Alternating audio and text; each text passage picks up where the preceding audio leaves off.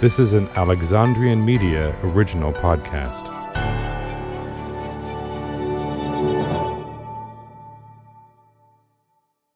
Hey guys, before we get started, uh, this is a topic today that I've been wanting to talk about since we first started talking about doing the show, but it is also a topic that is heavy. It has a lot of violence, it has references to sexual and uh, physical assault, um, rape, um, lots of controversial ideas. Very, it's, it's very, can be very violent. Um, and so we just wanted to give you a little bit of a chance to bow out of this episode this week in case it's not your thing. We don't want you to feel like you have to sit here and listen, and we don't want to cut you off guard. Right. And if you want to read a full description as to what to look out for, you can look at our show notes and see if any of the topics that we discussed today are something that you can handle. But we get it if it's not your thing, so we'll just see you next time.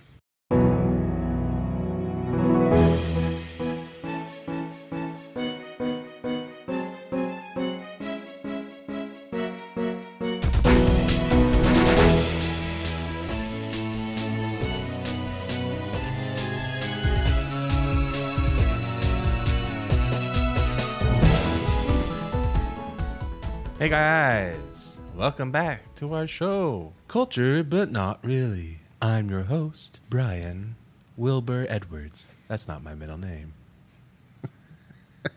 And I'm Stephen Trigar. Is this how we're starting the episode? Yeah. We're going power through. Power through, let's go away. Friday night recording session activated.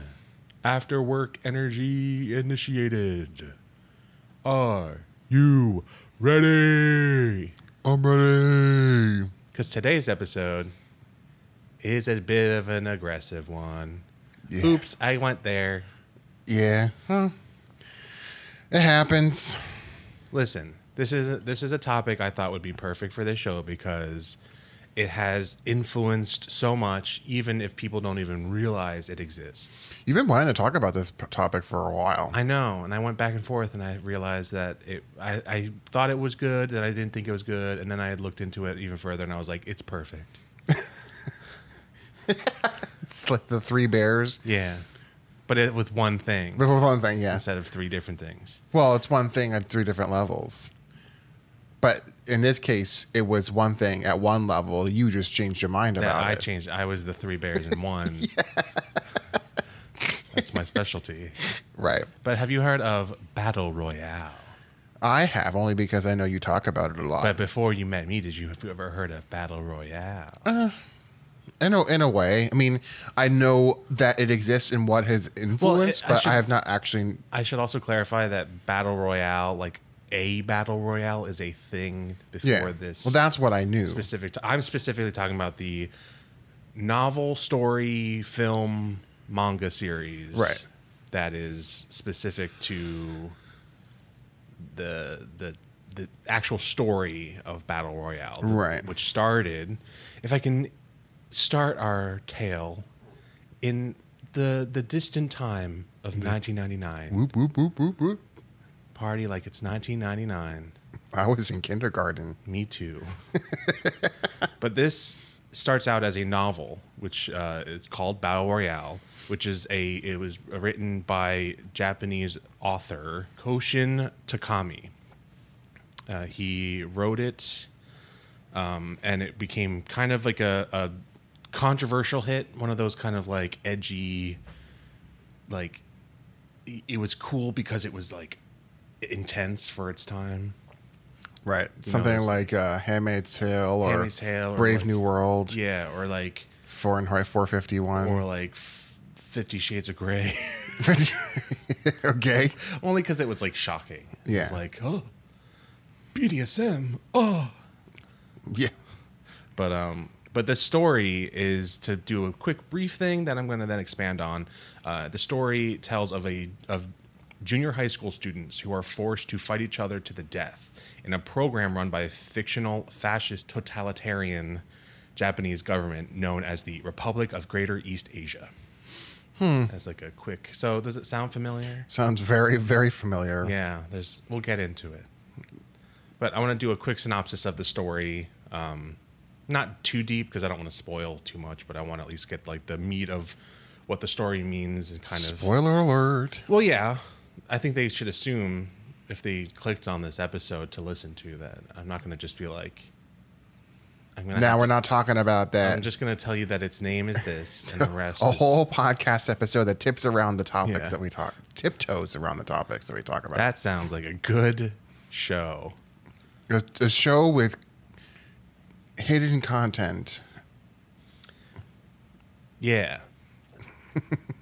so the story of Battle Royale takes place in a fictional fascist Japan in the year 1997. Uh, the state is known as the Republic of Greater East Asia, or Daito Kyowakoku, which arose after an alternate World War II where Japan emerged victorious and a rebellion was put down by combined military and police forces.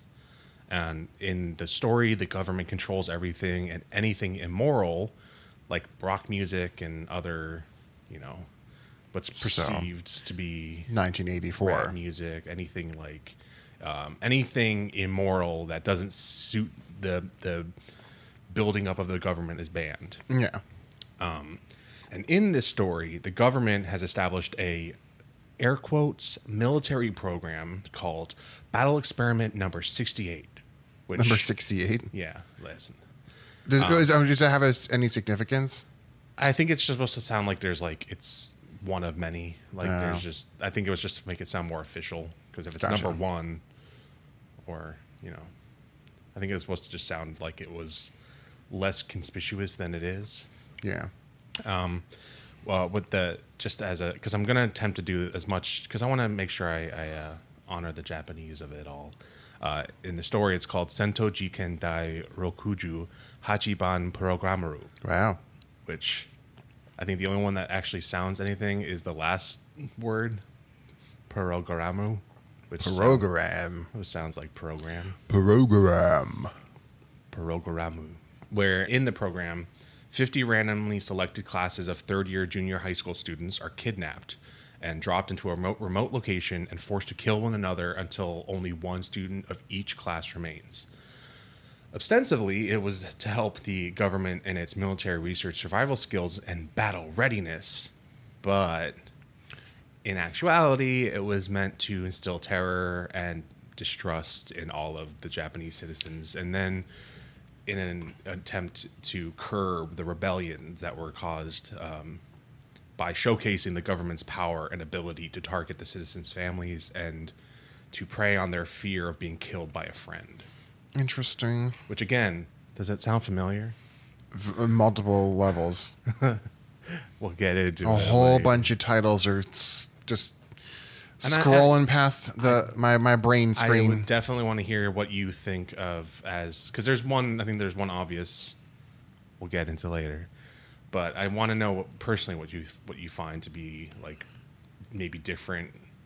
What you think would be inspired by this story because this is a, like, old enough where a lot of stuff has been inspired by. the biggest one that comes to mind is Hunger Games. Well, yeah, that's the one I keep saying we're going to get to later. Yeah. because I'm going to talk pretty extent because there's that's the, probably the most like explicitly like there's more to it than just it like we'll get to it. We'll get to it. Um, but in this story itself, the uh, a group of students from Shirowa Junior High School, uh, a junior high school in the fictional Kagawa Prefecture town of Shirowa, prepare for a field trip. Um, and the main characters of the story, there's four like actual main characters in in this class of like, I think it was like 25 or 30 students total. Um, but the main four main characters are Shuya Nanahara, who was an orphan whose parents were killed for taking part in anti-government activities. Uh, and in the story, which is kind of why I brought up the the band rock music, is he is a self-proclaimed rock star, and he he does so by listening to pl- and playing rock and roll music in spite of the ban. Um, and his best friend Yoshitoki Kuninobu uh, is killed right at the very beginning of this like this round of the game and so he takes up the the owner the, the ownership of protecting his crush who is the next main character Noriko uh, Nakagawa who is Yoshi as he called him uh, Yoshi's crush. So Shuya takes on the the duties of protecting her throughout this iteration of these these program game thing.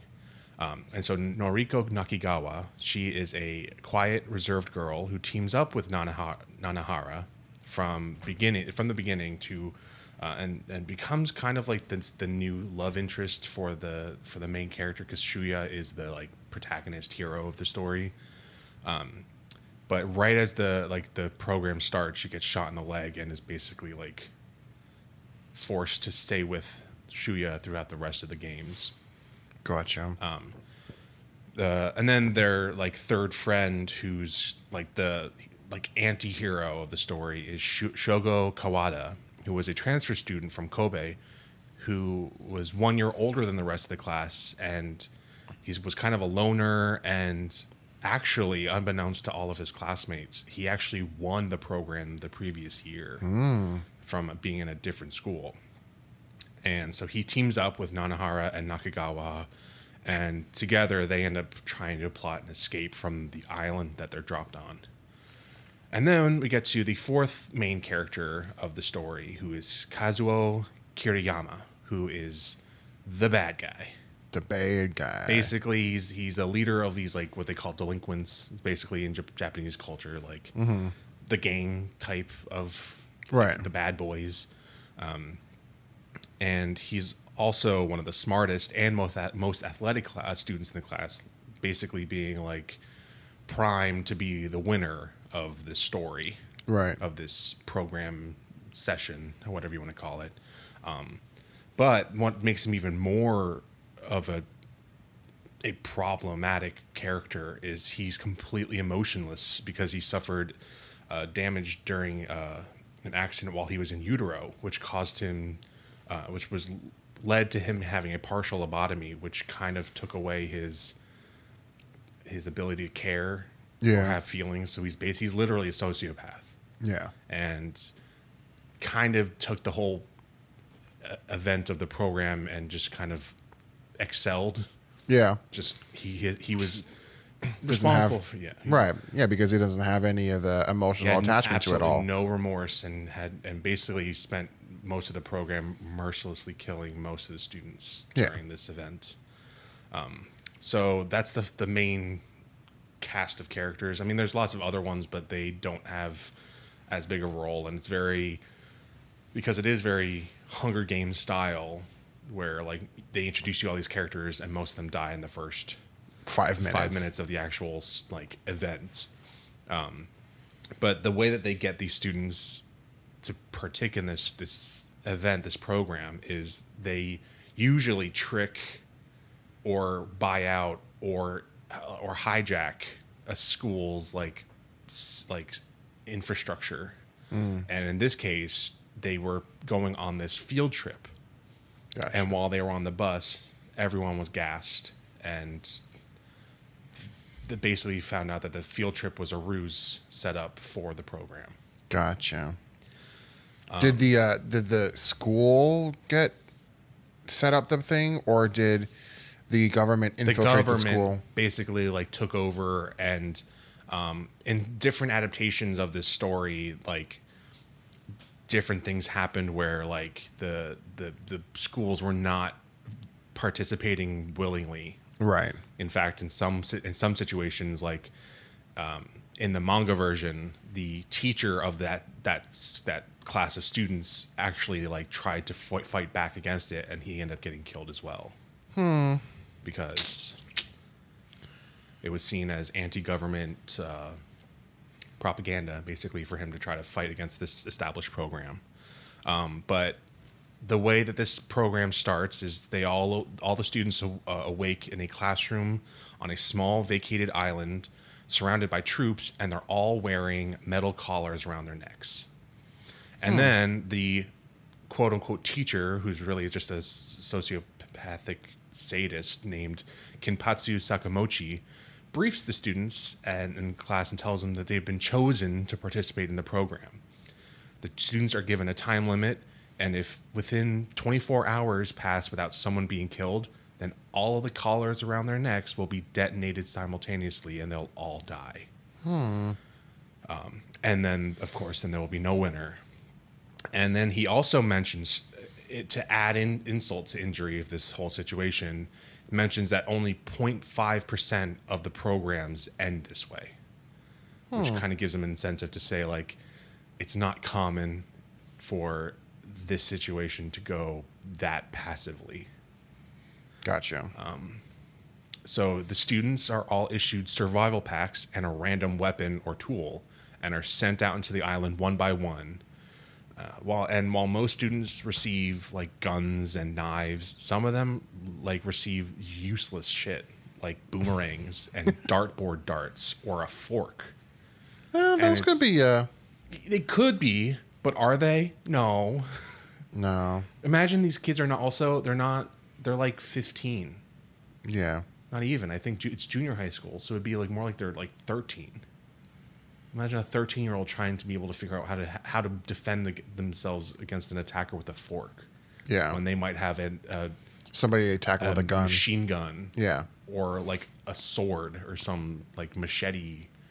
Um, so, in order to make sure that the students obey the rules and kill each other, the metal collars around their necks are, are they track their position and will explode if they attempt to remove the collar or linger what's called forbidden zones, um, which are randomly chosen areas on the map that increase in number over time basically like hotspot. And and the way that and I know in the manga and I think in the novel they have it too they they they present this like map of the area that is that it's the island broken up in a grid and they will be notified over the loudspeaker PA system on this island what areas are considered forbidden.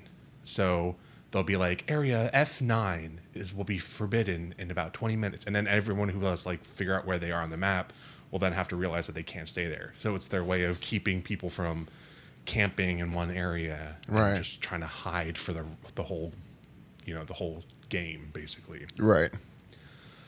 um, and it helps also it, it keeps like resculpting the island basically to keep people moving and also starts to shrink the battlefield to force the students to kind of be closer to each other. Um, and that's sort of just the way the, the, the story is structured. I'm not going to talk about the events of how everything shakes out because i want people to feel like they find this more intriguing intriguing and for them to search it out on their own, whether they want to watch the movie or read the manga or read the novel. So, with that, I want to talk more about the other adaptations that are just as noteworthy as the no- novel is. But I think before we get there, we should take a little bit of a break. Break. Be right back. Be right back.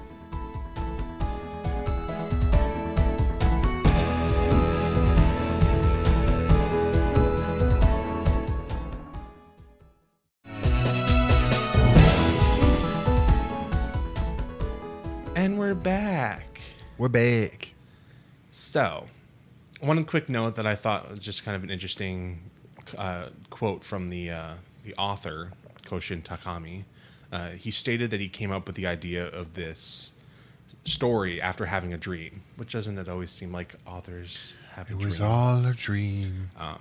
but he said that it, this is also from an interview 10 years after the, the published novel in 2009 he, uh, he said that he was lying in his futon half asleep half awake and he got the mental Im- image of a teacher from a school drama he saw on tv long ago. And he said all right class listen up. Now today i'm going to have you kill each other. And the image of him grinning as he spoke was so vivid that he laughed, but he was also terrified. This is being uh, he being uh, Takami, The author, yeah. the author, and he said with the, and with just that, I knew I had something to write about, Yeah. and that's literally how it spawned the rest of the story. Was Yeah. that one vivid dream he had? This actually kind of reminds me of a story that I oh, I heard uh, Margaret Atwood say in response to somebody telling her that Handmaid's Tale was uh, like horrific and how can she possibly think of something like that? Right. And all she said was, I didn't make it up. I just took pieces of history that already existed and, and put them together. Yeah. So I, I'm not the one who made it up. Yeah, I Other mean, people did. It's it's it's definitely telling when people are so sheltered or Yeah. so oblivious to what happens around them in other parts of the world or other Yeah. pieces of history where they assume that nothing that terrible could have ever happened. Right. And I'm sure that the same thing happened in this. I mean, obviously he saw something. Well, yeah, there's just there's certainly this indication, especially in like he kind of took inspiration just from a lot of the like very regimented systems within Japanese government already sort of established. Yeah.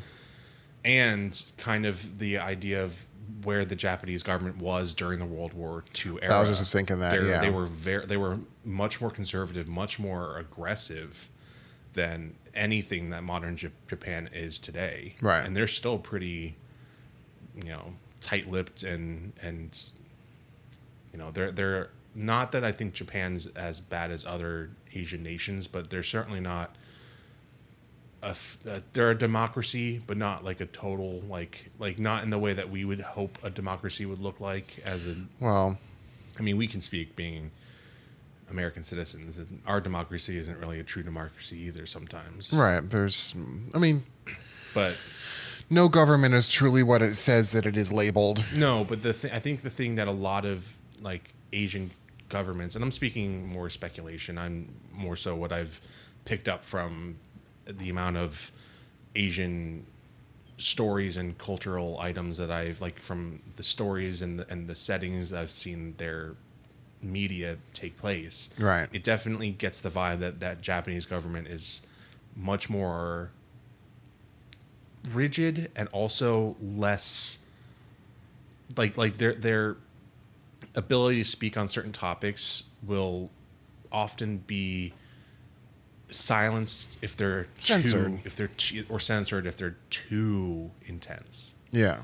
like American governments, we can have conversations pretty openly about, you know, the treatment of certain people in society, or, you know, or or speak against those who claim to have like the the the traditional American mindset, but we also have more established like free freedom of speech style um, laws in place. I Right. feel like that's not always the case with with especially like, and if you want to talk intensity, like North Korean is like, the North Korean government is like up there in terms of like you have to basically pledge your allegiance fully and like without sway, or you're Right. going to be locked up.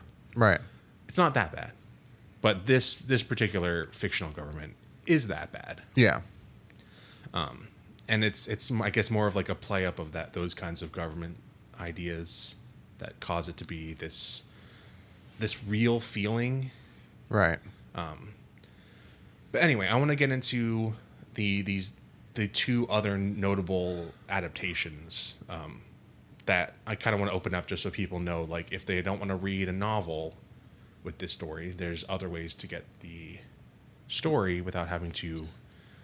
If you're not in- if you're not really into reading books, um, Yeah. So, a year after the book was published in 2000, it was e- adapted into a feature film by director Kinji Fukasaku, who was pretty prolific in his time. Um, and the budget of the film was only 4.5 million dollars, trans like converted from Japanese yen, um, but had a box office return of 30.6 million estimated It's Um, pretty good. pretty good.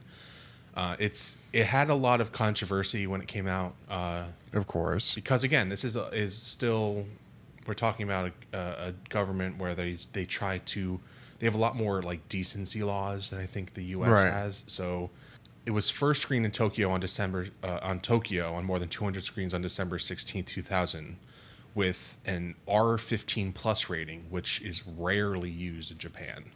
Which means it's like basically the NC-17, I think, of what we have for R rating systems. So X rated. kind of like in terms of like it's just it, it it's more telling when you know like how Is it, would it be X rated? Is X rated? no, I mean, so R fifteen. I looked in the, I looked into it. It's it's more of- it's restricted for anyone who's fifteen and older. So it's not X X rated, but it was the highest grossing Japanese language film for six weeks after its initial release, hmm. and it was later released to twenty two other countries worldwide, which was where it grossed over thirty million in 10, 10 countries. Um, The film earned critical acclaim and, especially when it was released on DVD, grew a drew a huge global cult following. Um, it's re- often regarded as director Fukasaku's best film and one of the best films of the 2000s. Wow. And actually, in 2009, Quentin Tarantino praised Battle Royale as his favorite film of the past two decades. Okay. Uh, but again- Tarantino. The film drew controversy. It was banned or excluded from distribution in several countries. Um, the distributor in Japan, Toei, the Toei Company, refused to sell the film to any U.S. Uh, distributor for over a decade due to concerns about potential controversy and lawsuits. And it wasn't until uh, Anchor Bay Entertainment eventually acquired the film in 2010 for a direct-to-video release.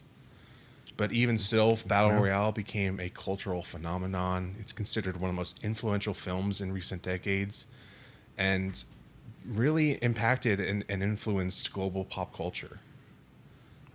which is kind of odd, but nonetheless. I mean, it's, sometimes it's a slow burn that does it.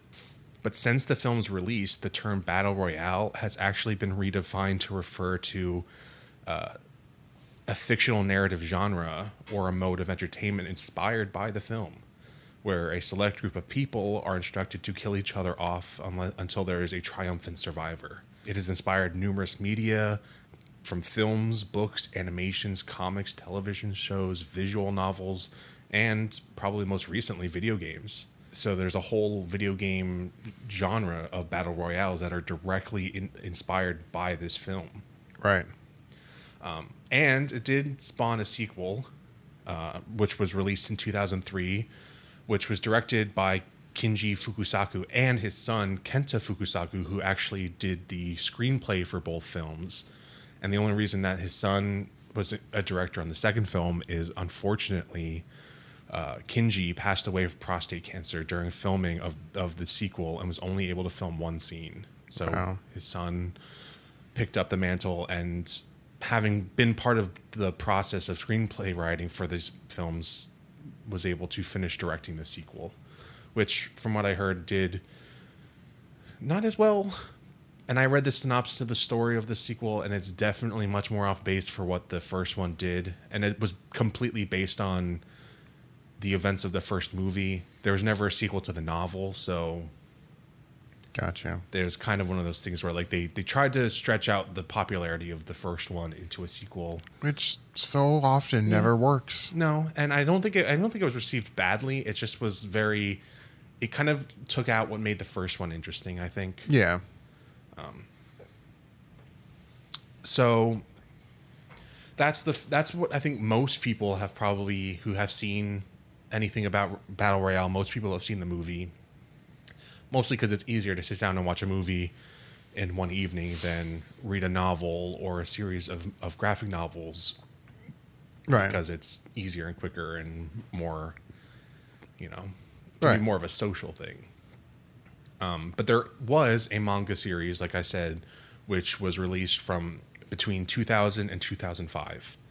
And the manga uh, follows the plot of the novel fairly closely, but does expand on a lot of the backstories of each student.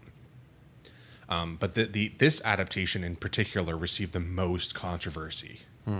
And this is actually where, fun fact, where I was introduced to this story.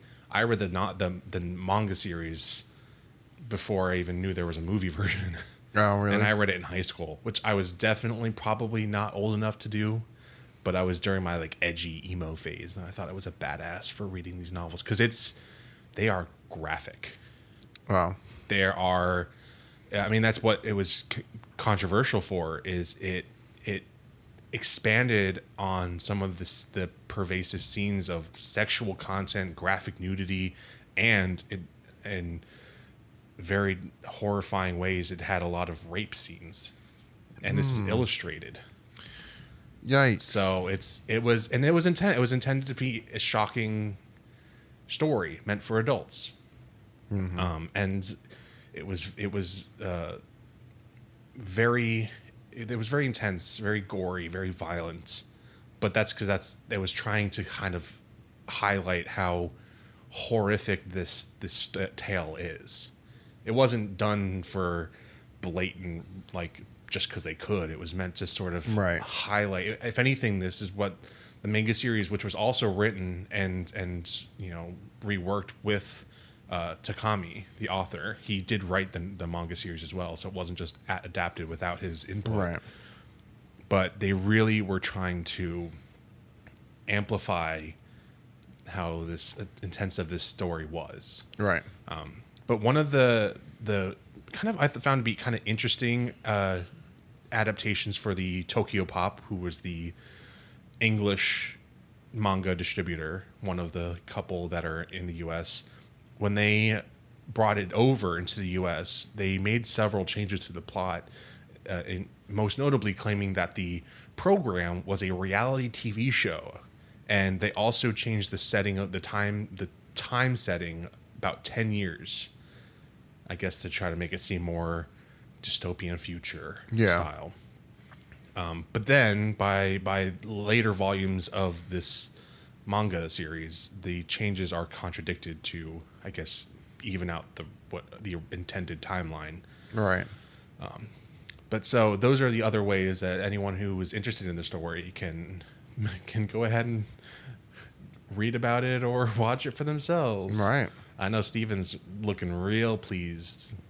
He's he looks like he's gonna go out and watch the movie right away. Yeah. Right now. Thank you. It's definitely in his uh, realm of interests. yeah. He loves that horrifying, gory, violent shit. Yeah. Woo. He really doesn't. This is very, probably very uh, not No. his favorite conversations and No. things we've done. It's okay. Um, But it is one why it was so worth talking about for our show when we're t- talking about a show that's about cultural things that people may not even know is cultural. To talk about this Impacted a lot. impacted so much. yeah. Unfortunately. Like you said, the Hunger Games. yeah.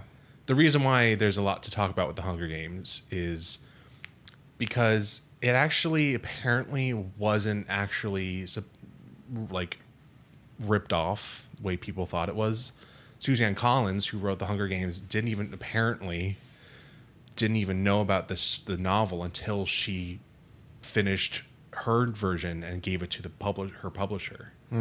So she actually got accused of ripping off the story and caught a lot of shit for it. Uh, there was a, a an author from the New York Times who who reported that there are the parallels between uh, Battle Royale and Hunger Games are striking enough that Collins Collins's work has been savaged on the blogosphere as a bl- bald-faced ripoff. Um, but argue that there's enough possible p- sources for a plot line that the two authors might have hit the same basic setup independently, Which, I mean, which it still can happen. And it, and I think because it took so long for the U.S. to even really get a mainline mainstream adaptation of like the the the manga didn't really come over until this like I read it when I was probably in 2009 and I think it had just come over to the US then the film wouldn't have been brought over to US distribution until 2010 right. Which is two years after the Hunger Games came out. right 2 years after the Hunger Games came out and if we're I mean Suzanne Collins is an American author I don't know if she would have even had the idea to know about battle royale as an idea as, the, Right. as the concept for hers um, and it's the general consensus at the time has been of that even even though the similarities are so strong it definitely reinforced battle royale as influential in maybe even just bringing over different concepts into other areas of literature. Right. Um, and thankfully, battle, the battle royale author uh, uh, Takami he appreciated his fans standing up for his book, but he does also thinks that every novel has something to offer, and if readers find value in either book, then that's all an author an author can ask for. Right. Which to me is the most noble response to this situation. Yeah. But again, it's it is very striking the story of Hunger Games and the story of Battle Royale being like pretty nigh on I- I- identical in nearly Right. every way. I mean, I think if anything, the Hunger Games took it more into the sci-fi genre than Battle Royale did. But I think that's what really just makes them distinct from one another. Right. The Hunger Games is like a true dystopian future, and they talk about the capital as being this like futuristic city, and there's all this technolo- technological like uh, improvements. And Battle Royale literally takes place in the 90s with the Yeah. 90s technology and the 90s expectations of the the violence that can be had. Right. So the there's like there's definitely setting differences that make it stand out and be different, but it doesn't change the fact that Battle Royale is still has inspired other films and other film other kinds of media. There are four other uh, films that have either been compared to or have have had direct like source linking to inspiration of battle royale and these are just the ones i found during my research but uh, there's a 2007 film called the condemned. Um, there's a 2008 film called kill theory. There's a 2009 film called the tournament. And one movie that i've actually heard of out of these that i've actually researched is a the 2016 film the belko experiment. I've not heard any of them. and most of most of what I read is most of these films were just considered like bad versions of battle royale, which is basically how you know that the the nov- the film has established itself in the film Right. media is if it's the if it's the gold standard, then you're only going to have to do better than it does to be compared better than that film was. right. Um, and then there've been uh, there's been a Avenger uh, a comic, a 2012 comic called Avengers Arena, that had a very similar plot, and it was pretty notable that it, that Battle Royale was an inspiration to the comic because the film poster for the movie was a direct inspiration for the film for the front cover of this comic. Like, Right. if you look at them side by side, it's very clear Yeah. that it was more than just uh, an inspiration. It was like, yeah, we find it to be much more like like we definitely took the inspiration from the from the the, the novel to the Right. the comic. Um, but again, like I said, the video games have, have recently taken flight of this battle royale idea, and most notably, uh, games like Fortnite or Player Unknown's Battleground or PUBG as short. Anyone who probably, and especially parents nowadays, most of them have at least heard of what Fortnite is. Yeah. Um, there are other ones that are smaller. Apex Legends is another one of those. Um, and then Call of Duty, because Call of Duty has to get in there, they have done their own game with their own uh, version of that that mode, that game mode of battle royale. And both, again, they insist of having like hundreds of players dropped into a large arena, and over time the battle arena shrinks because these usually like. Uh, a ring, a blue ring of energy that if you're outside of it, you get hurt until you die, or if you stay inside of it, then you're safe. They will then pull the, the players together closer and closer until there's only one person left. Um, and even other video games have been inspired in some direct relation that aren't this particular genre of games. Two that I are I'm a big fan of. One is called The World Ends with You, which I don't know if I've ever talked about with you, but I don't think so. it's a Square Enix game, heavily inspired by both Final Fantasy and Kingdom Hearts and the kind of Tokyo city city culture. Okay. But the game revolves around the main character Neku being dropped into this death game, and he's forced to, he's forced to survive with a partner through these games while fighting against other players and other creatures and monsters to survive this death game. Right. Um, and then another game I think you know more about only because I've talked about it more is a series called Danganronpa. I've watched streams of that game. Yeah, it's a it's a very interesting concept of a story. With again, it, ha- it involves a class of high school students. Um, there's a lot of sowing of mi- mistrust, and they're forced to play these murder games. Basically, the gameplay is not as actiony as as the world ends with you. It has more to do with like investigating these murders Yeah. that are happening to all these students, and the students are the ones doing the murders, so they have to sort of like come to a conclusion on who is responsible for each murder, and it's very Right. It has a lot of dystopian uh, elements to it, and very that that idea of like turning the students on one another and this like pseudo mind game sort of murder game. Right. And then I figure the last thing I'll bring up real quick as another It's very obvious, but also much more recent uh, inspiration from Battle Royale is Squid Game. Squid Game. Anyone that has seen the hit Netflix series Squid Game should know that that the creator Hwang Dong-hyuk cited the the manga version of Battle Royale as a inspiration for his show Yeah. which definitely he expanded on more of the the concept of like the this sort of shady government style like program that, that happens without people really knowing about it. Yeah. Um, but in Squid Game, it's more of a um, willingness to go into it than. Right. There's there's Although there's, there's mind tricks into making people think like it's the only way that they have to be able to continue to survive, but Well- it is still their own willpower. yeah that that story plays more into the the desperation of humanity Right, rather than abduction. than abduction and forced to do it against their will. They're they're given the choice, but it's still very violent.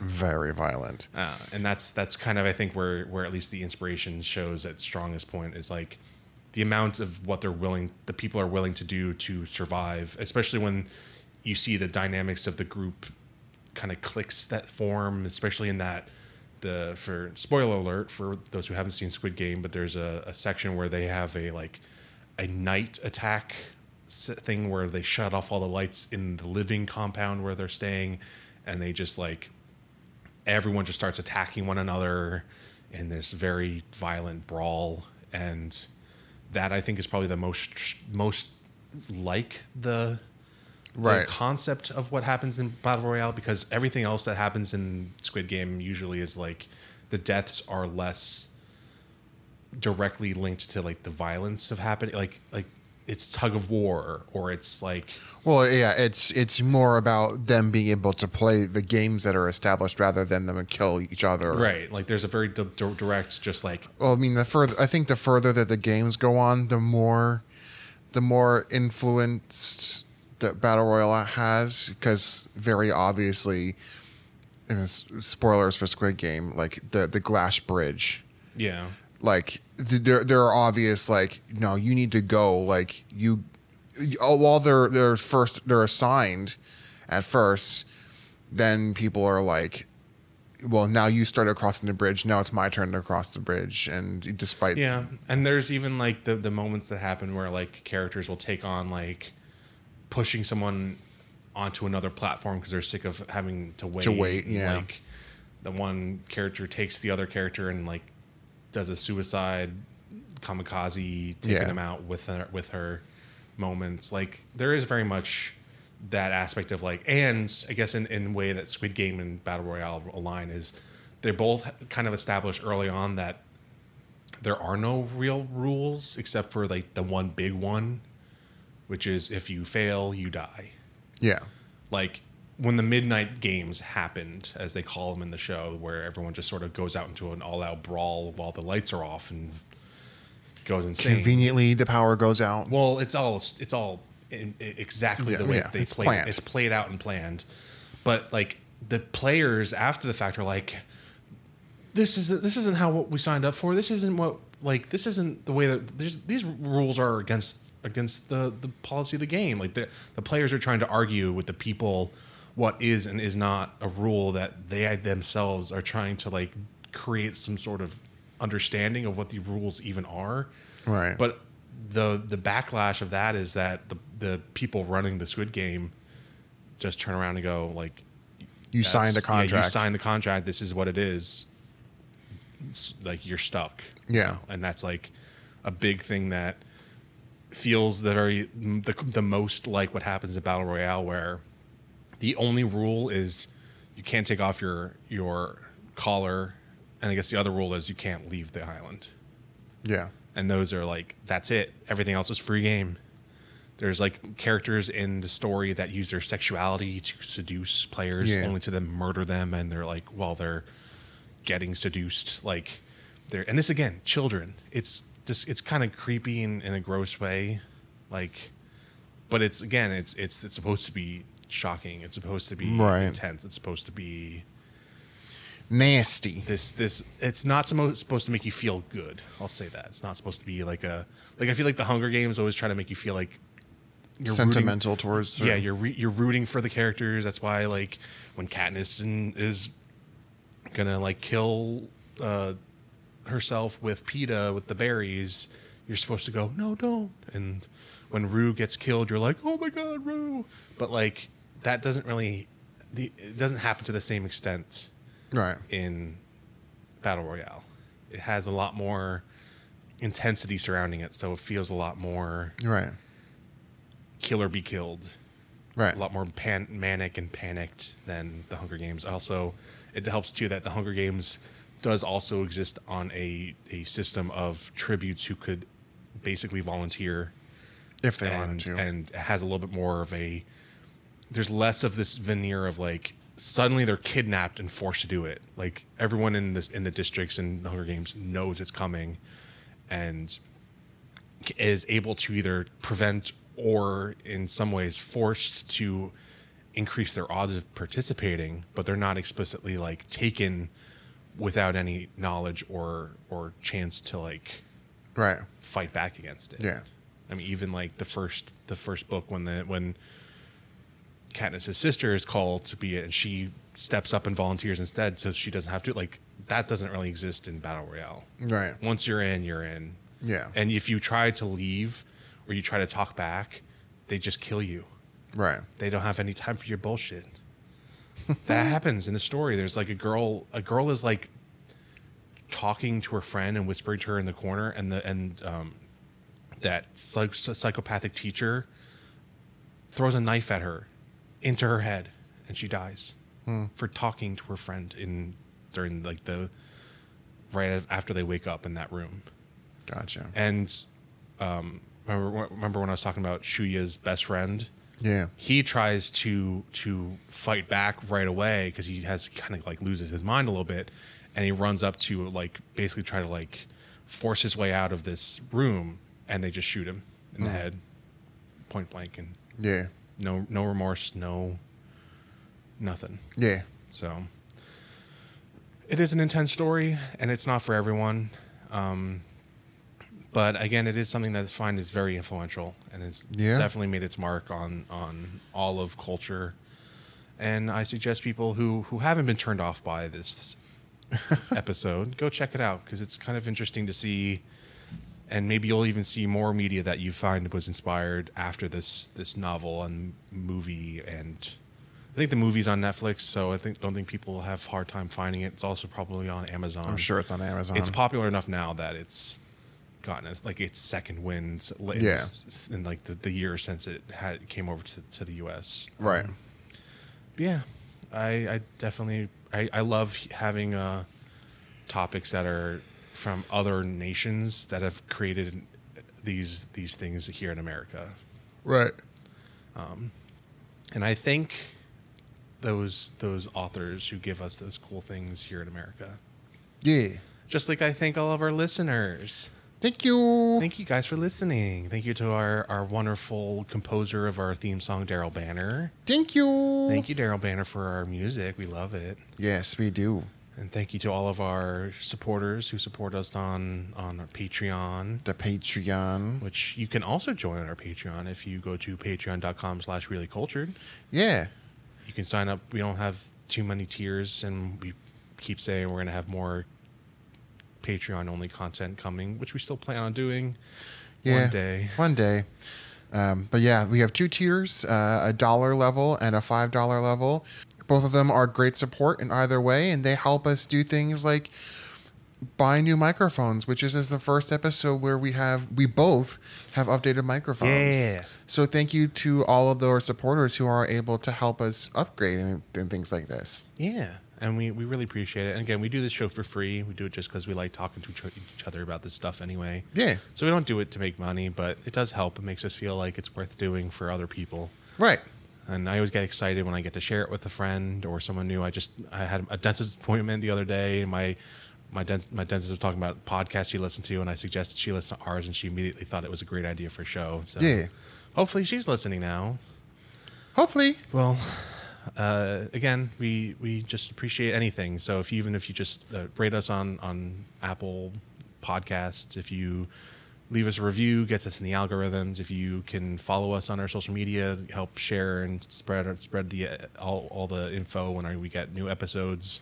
We always post, and we hope that people will spread that further. So Share the love. share the love, like like our our posts to help us get more uh, in the algorithms. All it's all about the ag- algorithms. It's all about it. But again, we appreciate anything that you guys can do, sharing the word, even just with a friend. I know I have uh, my uh, my mom's cousin Maureen recently has said she started listening and loves our show. So Yes. hi Maureen, Hello. Thank you. thank you for listening. Um, but I think that's all I have for today. I'll let you do it because every week I fuck it up. So, with that, I will ask you, listener, are you feeling really cultured today? yes. Good. Bye.